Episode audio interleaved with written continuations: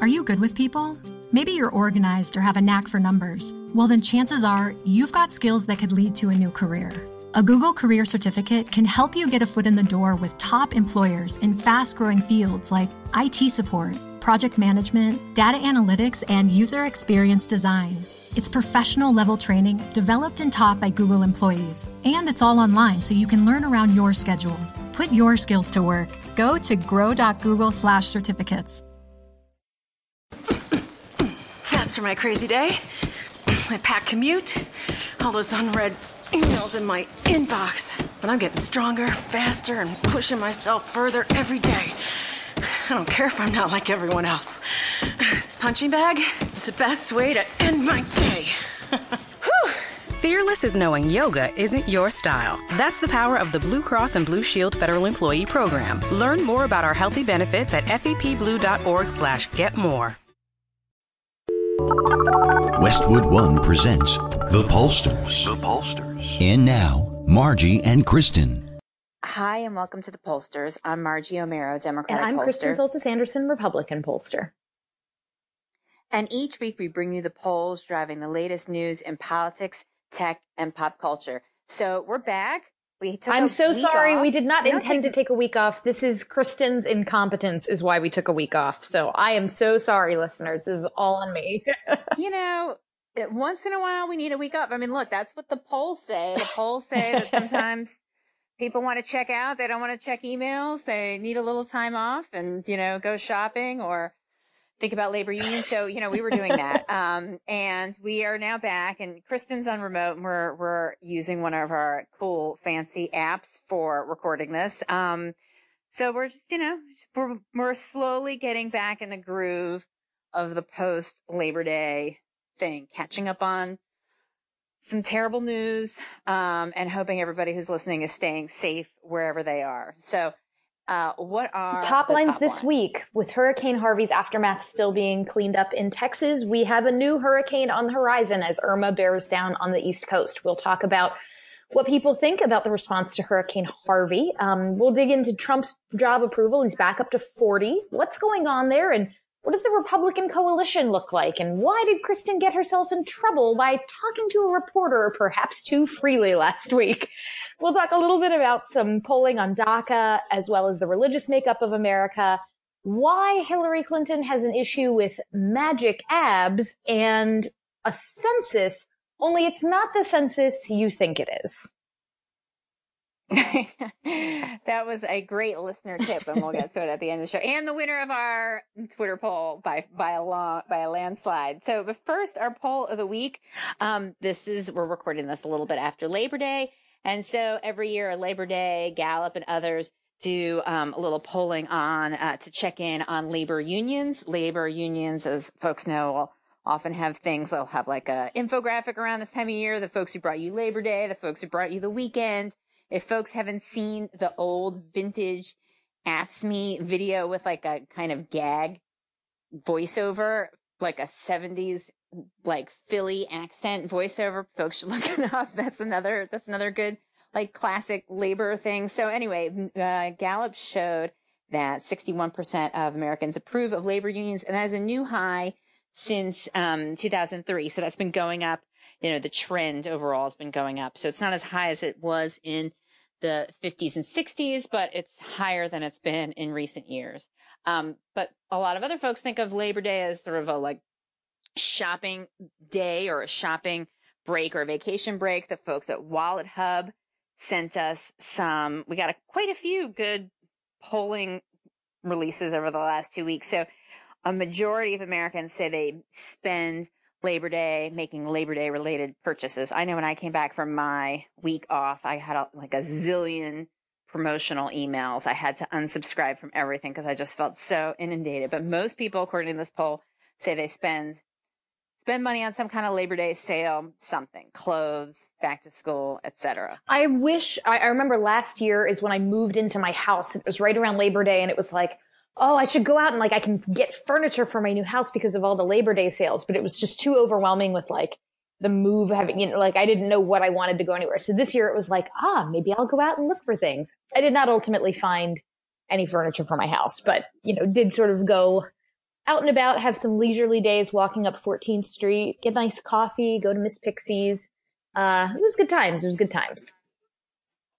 That's good. That's good. I've been with Miss Pixie's Miss Pixie's used to be on Columbia before it was on 14th Street Oh. when it was on Columbia Avenue, right in the heart of Adams Morgan many years ago. Now it's on 14th Street, but it used to be the center of that old neighborhood. Um, so turning into Hurricane Harvey, the relief effort and Trump's visit. And I think there was some breaking news right before we started to record about the House working on a package for relief, although lots of folks are really focused on Irma, which is about to bear down on the Southeast and in the Caribbean. Um, there's some new polling from uh, Morning Consult and Politico always are a source of up to the minute, like what is happening in the news that day. Um, and they found, I mean, you know, they found, I, I thought, I mean, it does reflect the news. And I thought this was a good, you know, some sort of positive polling we've seen that people felt pretty good about the emergency relief, um, from the government, from FEMA, from uh, Tex, from, from Texas, uh, sources from the Red Cross. There was bipartisan agreement that relief effort was going pretty well. More division on Trump. I guess that's not a surprise. Um, and people really open and willing and interested in seeing more relief funding and not really having it be too tied to, you know, budget back and, And forth. I'm pretty sure that before we started recording that the vote was it was almost unanimous in favor of the Harvey relief bill in the House. I think there were like three members, like Amash, Massey, and someone else, sort of like the usual suspects, um, voted no, but overwhelming uh, yes agreement for it. That's good. Well, I mean, it's good that there's some bipartisan agreement. We'll see how things change after Irma. Presumably, there'll be even continue to be more bipartisan support. We'll see how that changes, what the conversations are in the House. Um, even a majority of folks said they found that Trump's visit to Texas was appropriate, although they were a little bit more divided on how he did. Congress and their reaction, at least when this poll was done, was seen as worse than some of these other folks tested. But I, you know, Congress hadn't really done anything yet, so I guess that's not. and you know it could be sort of moving into our next story that the the response to Harvey in the sense that hey the government has not you know totally screwed this up and you know it's going to be a tough haul and you know Trump went down there he's he's showing that he cares about it you know is that why his job approval has now ticked back upward um job approval now sitting just 39.6 as of press time um again not great but but better than it has been certainly not not the lows um, and, you know, as we've said, a lot of Republicans are sticking with the president. The part of why his numbers don't fluctuate that much is because there are folks are just so dug into their own camps. So, um, Pew Research Center has some data that a survey they conducted August 15th through 21st. Um, and they basically say, do you agree with Donald Trump on, you know, blank? What issues facing the country today? Is it all or nearly all, many, a few, none or almost none. Um, and for Republicans, 69% of Republicans say that they agree with Donald Trump on, you know, many, if not all issues. Um, for Democrats, it is 93% say they agree with him on few to none issues. So more consensus among those who say they, from the other party saying we don't agree with him than Republicans saying they do.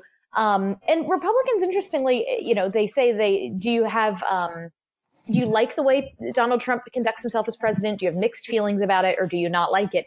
Even Republicans say they have mixed feelings about how he conducts himself as president. Um, th- this is a refrain that I've heard in focus groups a lot that from Republicans, from base voters, that they, they love what he's trying to do, but they get frustrated with the tweets because it gives his enemies a reason to go after him, et cetera, et cetera. So this poll kind of lines up with uh, in some ways doesn't surprise me. Um, but but certainly it can't be good for the White House that among Republicans, only 31% say they agree with Trump on all or nearly all issues. You'd you'd rather have that be a little higher. Um, Republican Party is is a bit divided, uh, bit divided these days. Yeah, I mean, it, it's interesting that, like, you know, it's the policies are not really the issue among Republicans. It's the sense of, you know, how, like, how how is he trying to execute these policies? What's his temperament or what's his, how is he behaving? And that's what this other question, uh, how do you feel about the way he conducts himself as president? That's a little vague because the, you know, there are other questions in the same poll that focus more on his personality kind of stuff. Um, and th- this one question could be more broad.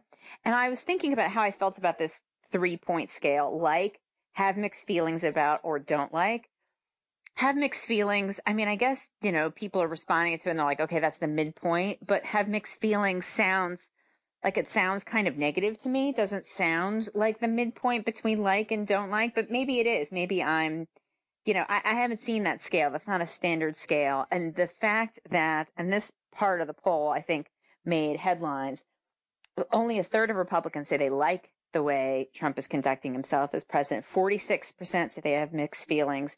19% say they don't like. I mean, that's, those are pretty tough numbers. Remember when two thirds of Republicans say they like, you know, many or all of his policies. So, um, so you have quite a few Republicans who are like, I have mixed feelings about him, but I like a good chunk of his policies.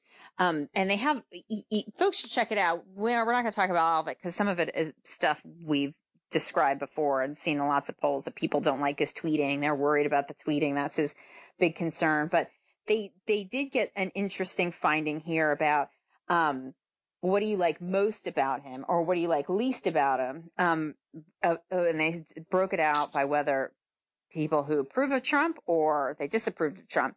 So even if you disapproved of Trump, you were still asked, well, what do you like most about him? And if you approved of, of him, you were asked, what do you like least about him? And in the what do you like most about him, um, both approvers and the disapprovers said that, that his personality and approach are what they liked. Um, most, I mean, the disapprovers said nothing, right? But, um, but if, for those who could commit, they would say his approach and personality. And Pew makes the point, and it comes up in a couple places that his personality is both what upsets the greatest number of people, but also a source of real strength for some people. Um, that it's this double-edged sword and i think they were able to really capture that more than we often see in some well and they polls. have some interesting demographic breaks that i think are valuable for us to talk about because this is a topic that i is very near and dear to my heart uh you literally wrote the book on how wrote the book uh, younger voters on why young voters would probably not not like uh, many of the things from this presidency. So uh, we have a majority of young people, 63%, who say that they do not like the way Trump conducts himself, which there's majorities among every age group except for uh, senior citizens. And even among senior citizens, it's 48% say they don't like the way Trump conducts himself.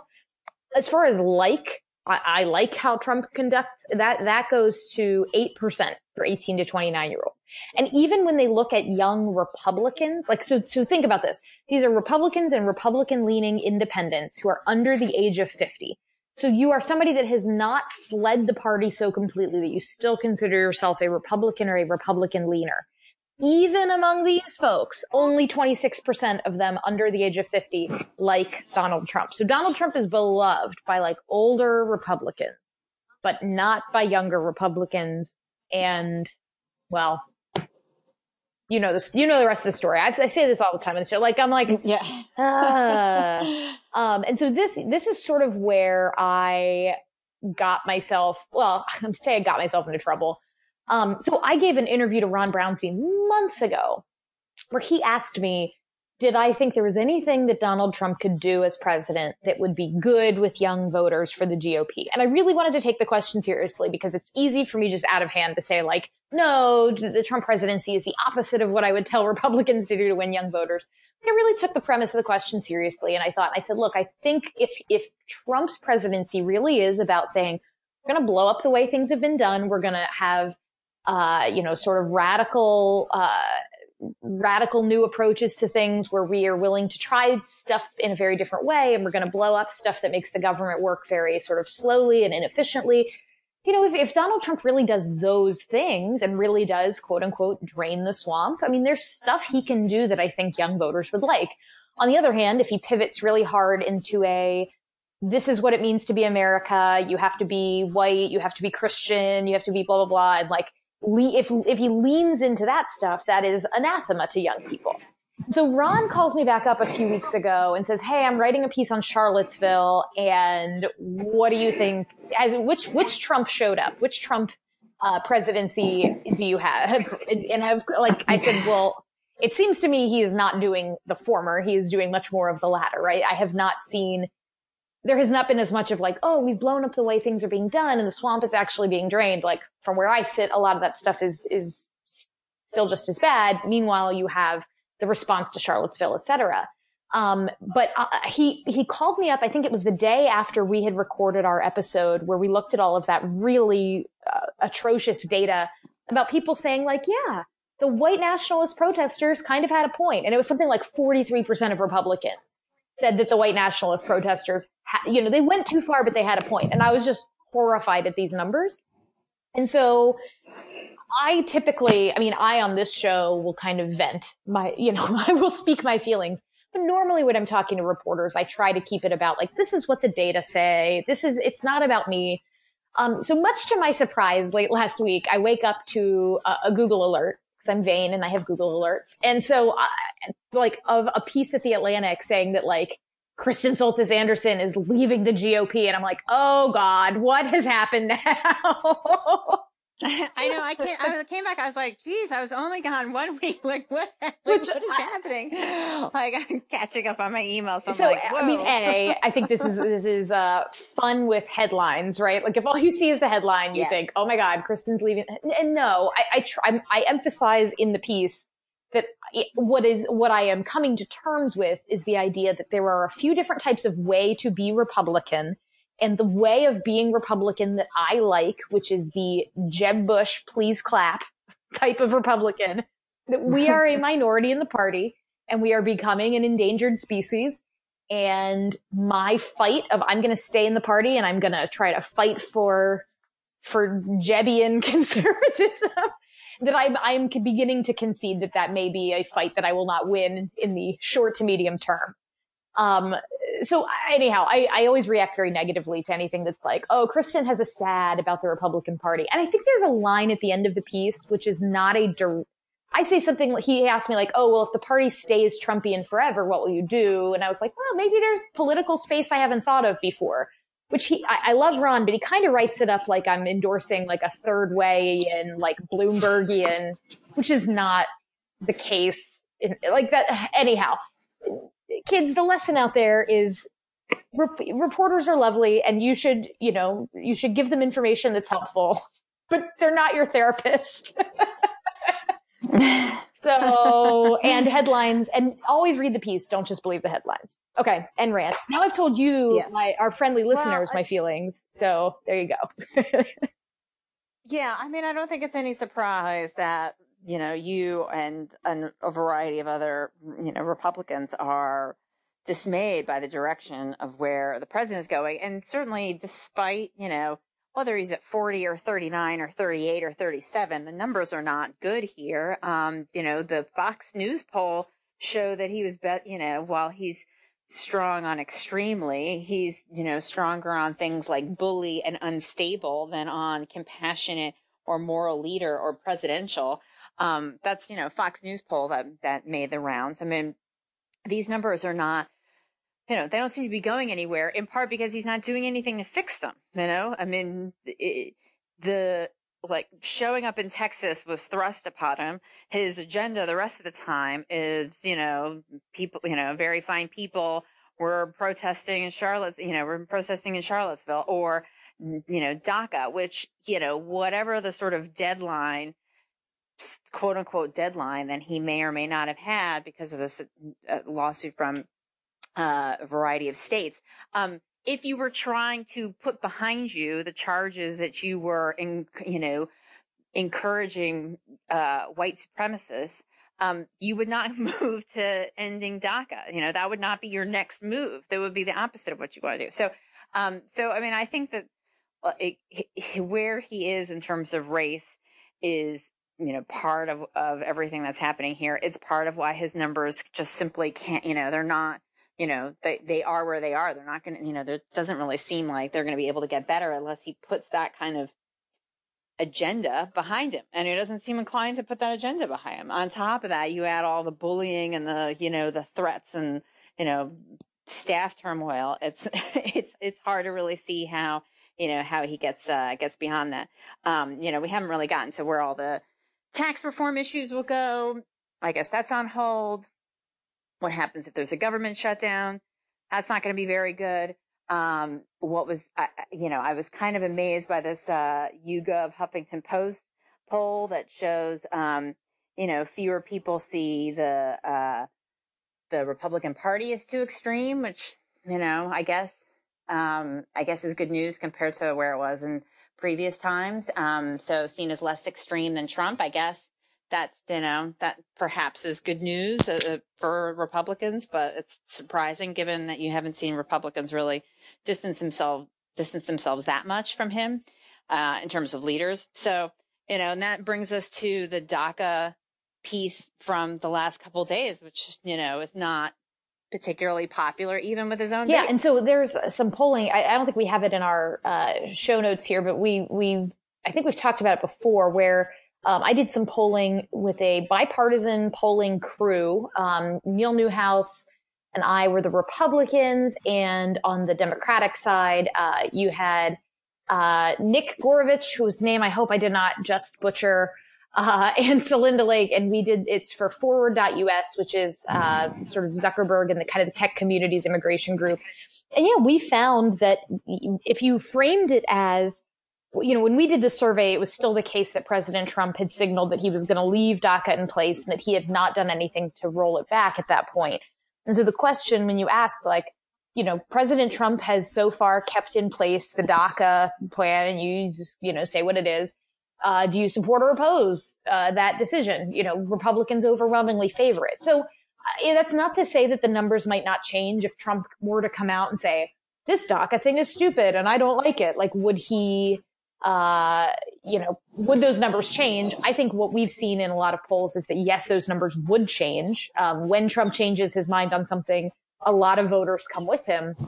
Um, but that there wasn't a lot of clamoring from within the GOP, even within Trump's base, for him to make a move to get rid of DACA in the first place. That the kind of like, it's working fine, leave it alone approach, uh, you know, let's just continue it, let's not mess with it, was something that Republicans were willing to accept, at least in the poll that we had done. Yeah, I mean, Morning Consult Politico found the same thing. Um, you know, as you may know, dreamers are young people who were brought to the United States illegally, often with their parents. Should they be granted work permits or not? Um, and you have majorities of Republicans, independents, and Democrats all say yes, they should be granted work permits, um, you know, they have a variety of other questions that show, um, oh, they have a question about dreamers, whether they should be allowed to uh, become citizens if they meet certain requirements, or should they be allowed to stay and become legal residents, but not uh, become citizens. And you have, you know, majority of Republicans support either of those two options. You only have a quarter of Republicans say they should be deported. Um, you know, it's this, and this doesn't even really go into sort of the crux of the DACA piece specifically, which is if you uh, come here as a child, as a six year old, which is what the average is, um, you know, you're American. It doesn't matter how assimilated or not your parents are. Um, you grow up, if you grow up in America from that age, you are an American in terms of how you identify and how, you know, how you're integrated into the fabric here. When we, uh, do, uh, research with Latinos or other uh, uh, ethnic or um, countries of origin, uh, we ask a variety of different questions about assimilation. It's not like an, a toggle switch. There are all kinds of different questions, like what's the language you speak at home? What's the you know uh, language of the media that you consume? Um, and it's a range because sometimes people speak you know one language at home, but all the media that they consume is a different language or during the day when they're with their friends they speak a different language than when they're, they're at home and you know these kinds of things are all part of the range of assimilation and for the goal for or at least the implicit i guess goal for you know folks who are against immigration is that they want to see people become Americans and they have this, you know, quote unquote idea of what an American is. Um, kids who were you know, kids who are, have been here since they're six are American, you know, and so uh, that's what makes this so upsetting.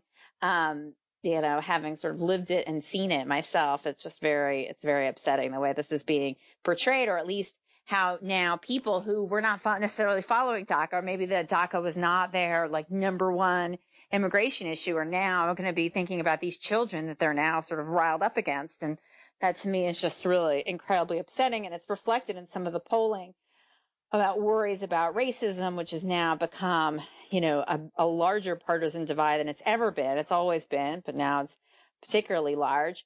And then PRRI did uh, study that they just released today. This is, you know, a little slightly different, but just in terms of like what the composition of America is, where white Protestants are no longer, you know, half of America. They are fewer than half of the public. And these groups that, you know, are being seen or described by some of these kind of what used to be fringe groups as like this quote unquote American identity are, are not really you know, they're not pervasive. These are not, you know, the majority. Yeah. So a lot of the things that I write about in the selfie vote, uh, and that have been trends that have been happening for a long time is that, you know, the shift of young people away from the GOP is related to the shift of, uh, to the racial shifts uh, between parties, is related to the religious shifts between parties. Like these things are all tied together.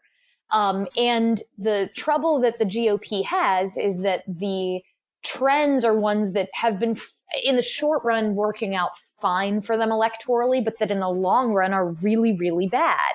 Um, that if your party really begins to say, okay, we are, we are going to be the party of white Christian America, white Christian America is a smaller and smaller piece of the puzzle. And so you need a party that can be a party for everyone, regardless of their race, regardless of their religion, um, and if you cannot be that party, you're going to have a long, uh, a hard time surviving over the long term.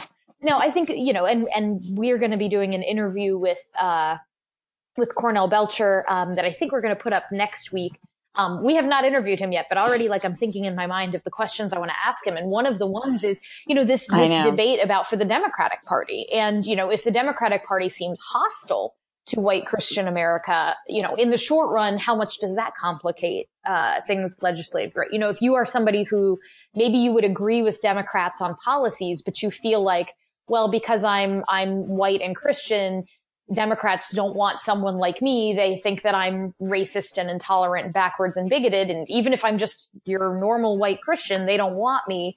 You know, don't Democrats need those voters? And so I, I think I, I really would, I'm excited to talk to him about, about the, sh- the short run implications for Democrats of some of these shifts. Yeah. Yeah, absolutely. And uh, it, it, for sure. And we're going to talk about a little bit too when we talk about um, the Sanders Trump voter phenomenon. Um, one other thing that I thought was particularly interesting in the PRRI poll was yeah. the age break in un- unaffiliated. Um, where you had 38% of 18 to 29 year olds are unaffiliated and it's 12%, so a third of that among 65 plus. And, you know, I don't know how much, and this is just people how they identify, right? We don't know what's in their heart. And so there are going to be people who are seniors who are like, well, you know, I can't say I'm unaffiliated. That's, you know, that's not what people I know say. And there may be younger folks who feel like it's better to have, you know, it's more kind of in their group to have a label that is unaffiliated rather than have any other kind of label as opposed to the actual belief. So, you know, it doesn't really matter if people identify as unaffiliated. That's, that's interesting. And, you know, how much of that is people feeling like some of these, you know, some organized religions are not welcoming to them. You know, forget about political parties. Do they people feel that the, you know, religions are not, you know, opening, opening their arms to them? You know, you saw a lot of controversy over uh, some of the statements made by some religious leaders about the LGBT community over the last couple weeks. So, you know, is this related to something like that, or is this just a trend that's happening aside from that? And how does that affect how we talk about religion in a political context? I mean, it used to be, you know, or it has been that, you know, uh, politicians feel like they need to talk about their faith. Maybe that's less true now. We certainly saw a little bit less of that. I mean, Trump I think was fooling nobody when he talked about his faith. Um, you know, is that something that you know, candidates are not going to feel obligated to do as time goes on. You know, well, and it's interesting on this PRRI chart by age to see where the big drop offs are. So, you know, there are actually not really large drop offs in things like um, whether it's Black Protestant, um, his, Hispanic Protestant, Hispanic Catholic. The differences between 18 to 29 and 65 plus are not huge. Um, they they exist somewhat, uh, but th- but they're not enormous. Um, there's very little Hispanic Protestant at the older edge of the of the the range, but but for you know, there's actually a lot of young, compared to the older generations, a lot of young Hispanic Protestants. Um, but then you get into uh, white evangelical Protestants, white mainline Protestants, huge drop off. White Catholic, huge drop off. There's a 10 point drop off from senior citizens to young people among Catholic. There is an 11 point drop off among mainline Protestant. There is a 18 point drop off among evangelical Protestants. So it's really for African Americans and um, Hispanic communities, the, the generational change with race does not look as big or as pronounced in this chart as it does with uh, the drop off among whites. Yeah. Well, folks should take a look because there's a lot in there. They have about like 14 key findings, so it's it's worth taking a look. Um, that they go they go pretty deep and even looking at different states and different you know different uh, smaller religions. Um, so folks should take a look. Um, so next, this was something that bounced around like two weeks ago. Certainly, Sanders versus Clinton's in the news today because people were talking about uh, you know, a passage that came from Clinton's book about how she viewed the primary. Um, but there was a headline, speaking of headlines that lead people to go bananas, there was a headline like, did, did Sanders Trump voters cost, you know, Clinton the election or something like that? Like, and, you know, in my feed at least, that went pretty, uh, viral. Um, because there were enough Sanders primary voters who voted for Trump in the general to make the difference in a couple key states. Now, so people took from that, or I think some people took from that, or you could take from that if you just looked at the headline, that that meant that, you know, Sanders Trump voters cost Clinton the election, you know, therefore, if, you know, if Sanders hadn't run or if those people had voted for Clinton, you know, or if somehow Sanders had done something differently, all those people would have voted for Clinton. Now, John Sides breaks down the story, the article, and the research that um, led to this in pretty thoroughly. We had John Sides on the show several months ago, and folks should take take a look at the the full article. And it was it, so you know there are a few things. One, you know how many like looking at how many Sanders Trump voters there were in the first place, and there were fewer Sanders Trump voters this time around, somewhere between six and twelve percent. Then there were um, you know, folks who voted for Kasich and then Clinton, or people who voted for, um, you know, Clinton and then McCain. Um, so they looked at a couple different examples, and in these other elections in other different directions, there were more people who voted for one party in the primary and then changed parties for the general, or changed party candidates for the general.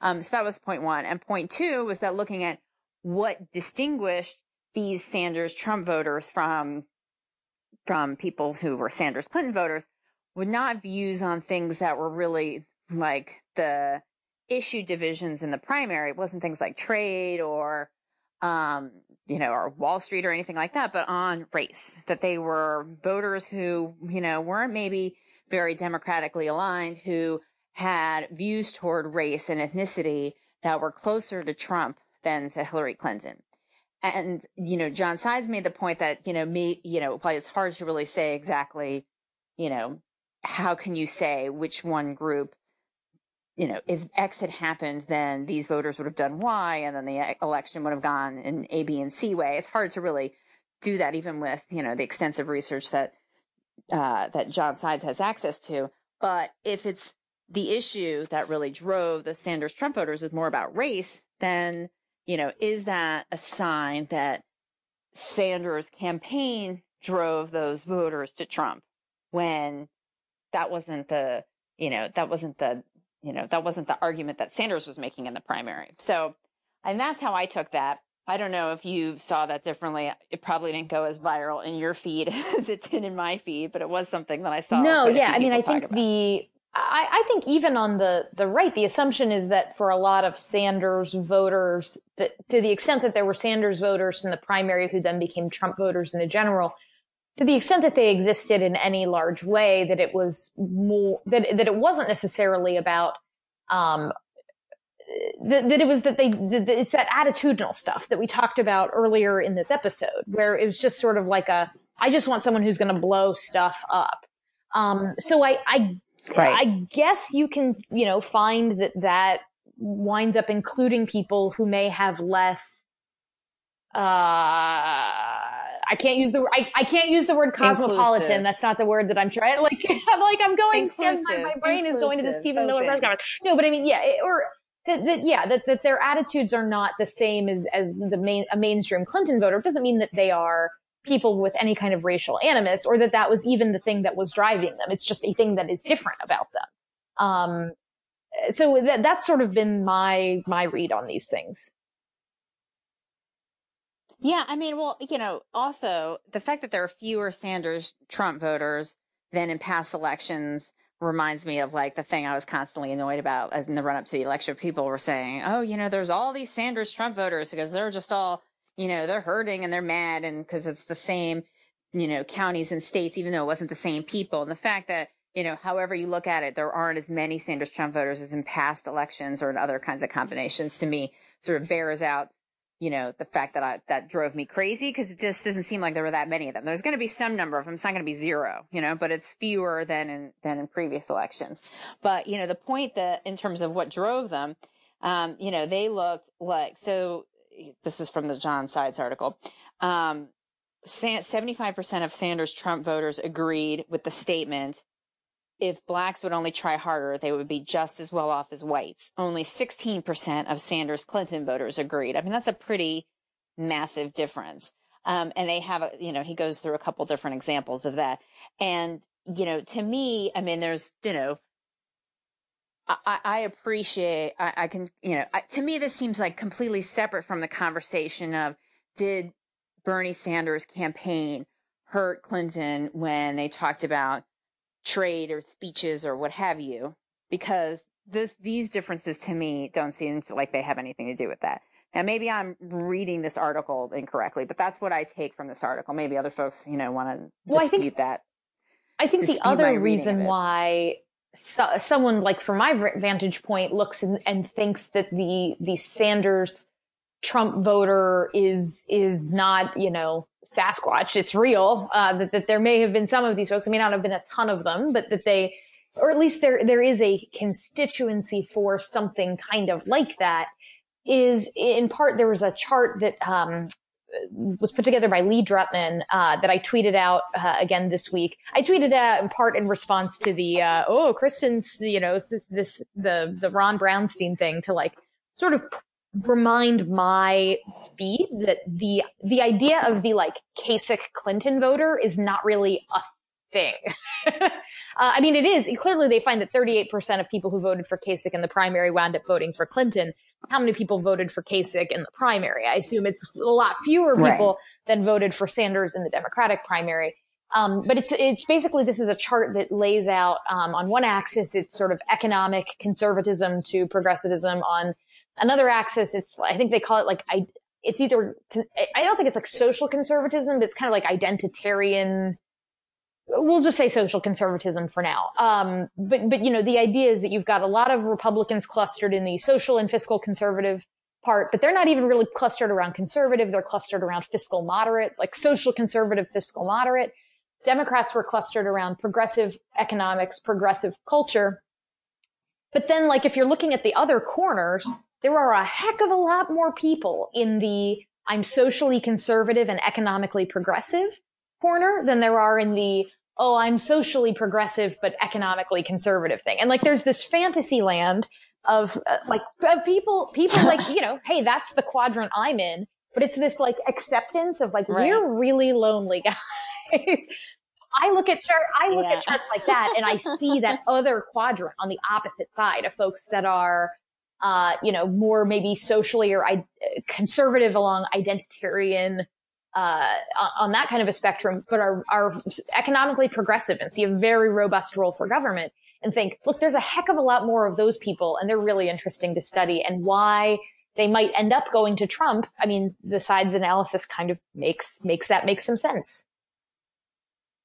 Yeah. Yeah. Well, I guess we all we all want a Well, we all want magic abs, is what we really what want. I can't wait. I'm I'm I'm morbidly a little excited to read this Clinton book, but also I'm going to China next week and we'll be off the grid. And I'm not sure if that's a book that I'm allowed to have in China. So I probably won't pick up a hard copy at the airport bookstore and see if I can get it through the Shanghai airport. I imagine that would go badly. I, I recommend I recommend going off the grid when going off the grid as much as you can. Now, speaking of off the grid, we have a listener who we will not name in case like he told his boss that he was going to like doing continuing education or Camping. to like It's you camping. know do some kind of volunteer work.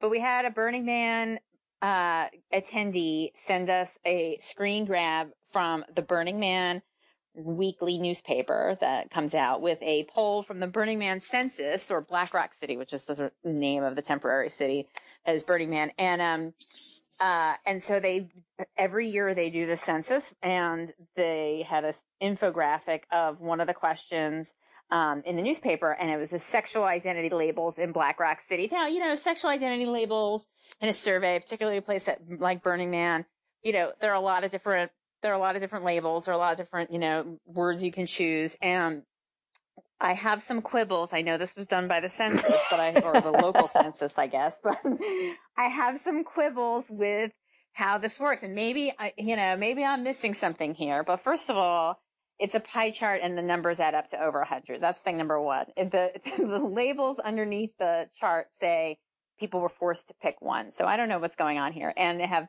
monogamous 60%. Okay. Polyamorous 20%. Sure. And then they have, you know, open and curious. Doesn't say exactly about what, you know, open and curious could mean open and curious about, you know, a variety of different things. That's a quarter. Um, and then they have some things which there's overlap, you know, these are not mutually exclusive categories like queer, swinger. I'm not totally sure what the difference is between some of these. And then kinkster, you can be some of these things at the same time. I think that's obvious. And so I'm not sure how people answered it or how this chart was made. I don't know what this says about the Burning Man census, but I am just pleased that we could include it. And we did a Twitter poll saying, what would you like us to talk about? And this far and away crushed the competition. Well, see, now I don't, I, was it two weeks ago? I didn't know what a juggalo was. Now I'm looking at this pie chart and I'm like, I have some questions, but, uh, is there a, No, look, I mean, look, if the folks, uh, you know, at the Burning Man census and the folks responding to it and the folks graphing it aren't totally sure, then these are some tricky things. I mean, you know, these are evolving different terms. But that said, I think I, f- I feel pretty confident that there, that some of these, you can be a few of these at the same time. So, um, something that's a little bit, I guess, less complicated are coconuts. We got a very timely survey pitch from somebody about National Coconut Day. This was before the holiday, but you know, it's still hot enough that you can enjoy a coconut. And although I am always a little suspicious of numbers like 95% of Americans are in love with Oh, the no. coconut, Wait, pause. seems a no, little no, no. high. I get, I'm going to read verbatim from this email that we got in all caps. 95% of Americans are in love with the cocoa. I see that as an email headline. I'm like, what in the hell are we about to read? I know, I know, but yet only 12% of Americans have cracked their own coconut. That seems high, you know, that oh, I've definitely high. One I time in middle school, we rode our bikes to the grocery. Well, I got it at the But grocery store from- though. Like Orlando's not on the beach. They're not growing coconuts in Orlando. I don't think. I mean, we just went to the grocery Yeah. store and we were like bored teenagers in the middle of the summer. And so we bought a coconut and then like rode our bikes out into a field with a golf club and like tried to crack it open. So there you go. That's what, that's fun, fun things to do in I suburban mean- sprawl in 1996. I have to say, my so my grandmother is from Florida. She is there now. In fact, uh, refusing to be evacuated. Um, but I think cross fingers she's going to be okay. But she, every time she would visit, she would bring these coconut chocolate patties that I'm assuming she got at the airport in Miami or Fort Lauderdale. And, uh, and so for my whole life, I was like, I hate coconut because I would just associate coconut with these like airport chocolates. And, um, and then now I realize now I'm with the 95% that, that is in love with the cocoa. It both in, whether it's in baked goods, which is more popular, most popular, coconut water, straight from the shell in granola, or as a vessel for alcohol. That was 5% saying that that's how they like their coconut, which I have not tried. But strongly recommend. Strongly recommend. Not? So, um, yeah. So, um, so those, so that I think is a way if you want to extend your summer just a little bit longer. Those are some ideas. So our key findings. I'm not ready to be back. So thank you to labor unions, coconuts and sales for making the tradition transition out of summer a little bit easier. Trump's behavior is both his downfall and his appeal, certainly not his views on DACA. Trump Sanders voters don't quite seem like Democrats, and measuring sexual identity is complicated, especially. You can find us on Twitter at, at the pollsters, individually at, at Margie Omero and at K Soltis Anderson. You can find us on Facebook, where we post links to stories throughout the week. And you can find us at www.thepollsters.com. Please send us your thoughts, tweet at us, let us know what polls you want us to talk about. And if you have not yet left a review, we always love to hear from you. Great. Thanks. Bye.